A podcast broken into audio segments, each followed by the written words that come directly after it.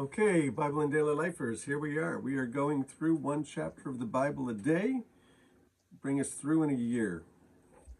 So today we are looking at Matthew chapter 3. And this is where we see the introduction of a guy named John the Baptist. Well, that's not his last name. He is the Baptist. He baptized people, which means he put them into the water repent for their sins and he brought them back up and they started to walk in a new life. So let's just jump in. Um, Matthew chapter 3. In those days, in what days?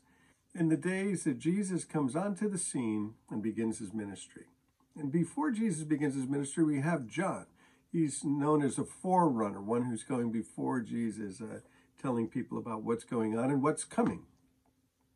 In those days, John the Baptist came preaching. So preaching means